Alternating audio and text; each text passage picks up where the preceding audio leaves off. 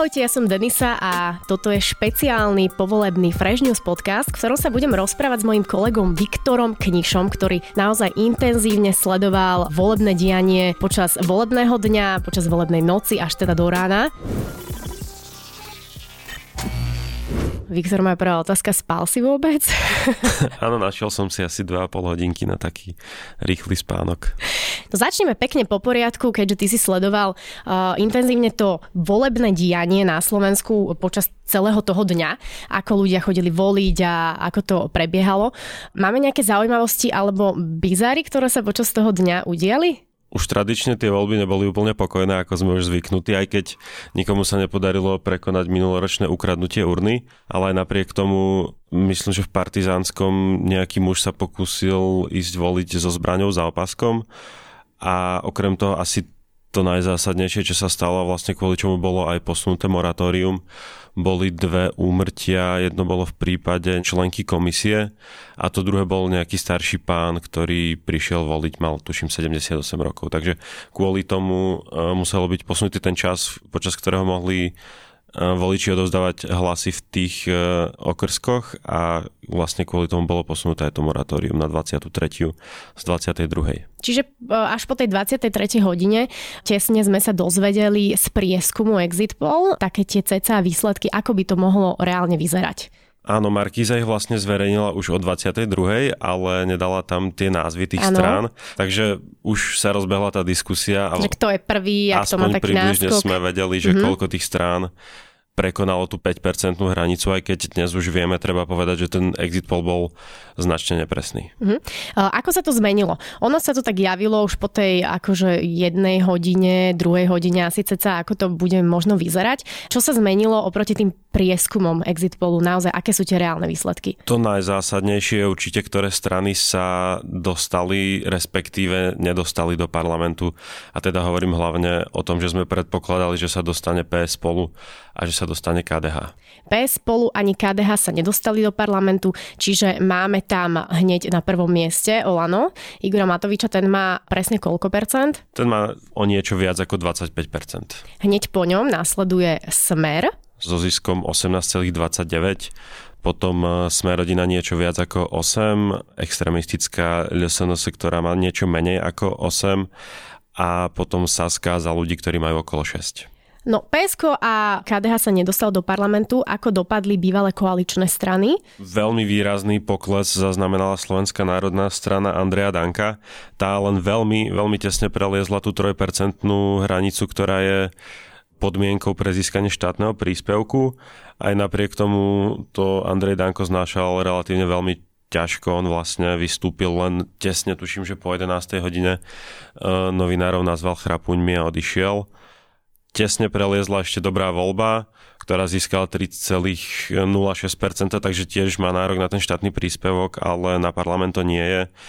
A čo sa týka ešte tých bývalých koaličných strán, tak e, výrazne klesol Most Hit, ktorý už nemá tie 3%, tuším, že to boli tesne nad 2.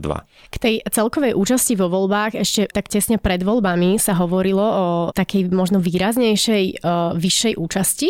Uh, ako to bolo naozaj? V posledných parlamentných voľbách bola účasť okolo 58%. 59, 59%. Tento rok je to tento rok prišlo voliť e, presne 65,8% oprávnených voličov a v absolútnych číslach je to vlastne skoro 3 milióny Slovákov, čo je teda veľmi e, myslím si, že silný ten mandát pre tých, ktorí sa do parlamentu dostali.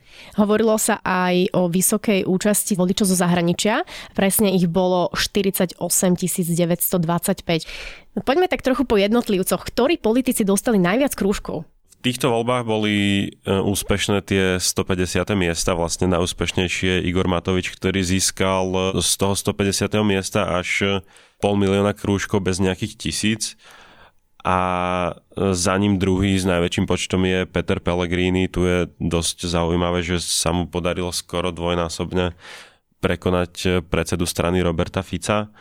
Na štvrtom mieste je Boris Kolár, ktorý by mohol byť teda druhým eh, najsilnejším eh, koaličným lídrom a na piatom mieste Marian Kotleba. Medzi tými ďalšími už sú potom poslanci Smeru a zaujímavosťou je ešte asi Gábor Grendel z Hnutia Nova, ktorý získal 130 tisíc krúžkov.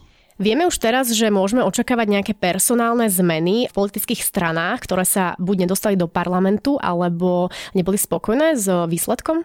Ako prvý sa ešte v noci vyjadril Alois Hlina, keď už bolo v podstate jasné, že sa do parlamentu nedostane, že teda vzdá sa už v pondelok svojej funkcie predsedu. Už sa vyjadril aj Bela Bugár a myslím, že on už aj spätne sa viackrát vyjadroval, že ak ten výsledok teda nebude dostačujúci, alebo teda taký, s ktorými boli spokojní, tak aj on ponúkne svoju funkciu. On vlastne už ani nie je lídrom tej kandidátky, alebo teda nebol a aj Petra Pellegriniho v dnešnej debate v Markíze konfrontovali s otázkou, či teda je s výsledkom spokojný, na čo odpovedal, že bol by smutný, keby to dopadlo tak, ako odhadovali tie exit poly, ale aj napriek tomu budú personálne otázky predmetom nejakých e, interných debát a nejakých snemov. Ešte k tomu PS spolu. Oni čakali na výsledky až v podstate tuším, že až do 8 ráno. V konečnom dôsledku im chýbali len 4 stotiny čo predstavuje v tých absolútnych číslach 925 hlasov, takže to bolo naozaj e, veľmi tesné. Samozrejme je na mieste otázka, že čo ďalej. Líder tej koalície povedal, že majú v pláne oznámiť svoje ďalšie kroky v pondelok. Dnes e, zasadnú predsedníctva oboch strán a teda v najbližších hodinách by sme sa mali dozvedieť, e, čo majú v pláne ďalej. Poďme sa posunúť k otázke, ktorá asi zaujíma väčšinu ľudí. Ako to môže celé vyzerať, ako to môže dopadnúť? Možno tá jedna z tých otázok je, že či teda Igor Matovič bude premiérom a ako zostaví vládu, ale to ešte teraz teda nevieme, ale vyzerá to asi pravdepodobne, že bude premiérom. On už neodpoveda na tú otázku, či bude premiérom e, negatívne a tým pádom... Je to pravdepodobné. Je to pravdepodobné, že bude premiérom.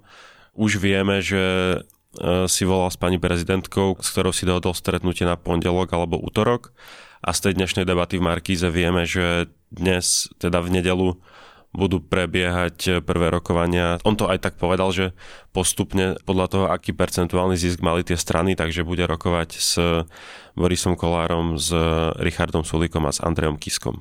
Môže to dopadnúť aj tak, že sa uh, Matovič nespojí s Borisom Kolárom? Môže, dnes sú tie logické varianty dve. Jedna je teda e, koalícia bez Borisa Kolára. V takom prípade by Oľano e, za ľudí a SAS mali 78 mandátov, teda mali by tú väčšinu a mohli by zostaviť koalíciu. Ale keby sa tieto tri strany spojili, alebo teda dohodli s Borisom Kolárom, tak tých mandátov by mali 95 a tým pádom e, by mali ústavnú väčšinu.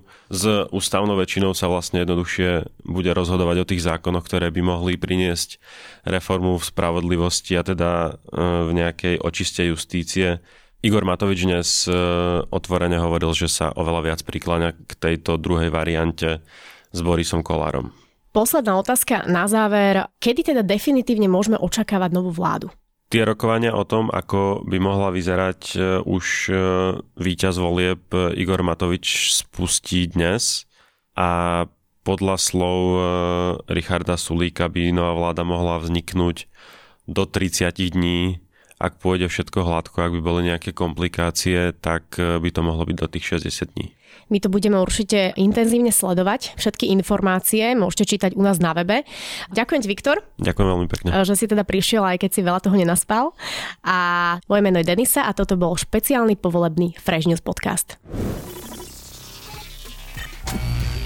Ja len na záver pripomeniem, že dnešný Fresh News podcasti priniesli Refresher benefity. Ak máš aktivované predplatné Refresher Plus, automaticky získavaš prístup ku skvelým benefitom, ako napríklad 5 eur na jazdu Hopinom, 1 plus 1 listok zdarma v sieti Cinemax, či parádnu zľavu na nákup vo food shope. S predplatným Refresher Plus tak získaš viac ako zaplatíš. Všetky skvelé ponuky nájdeš na stránke refresher.sk lomka benefity.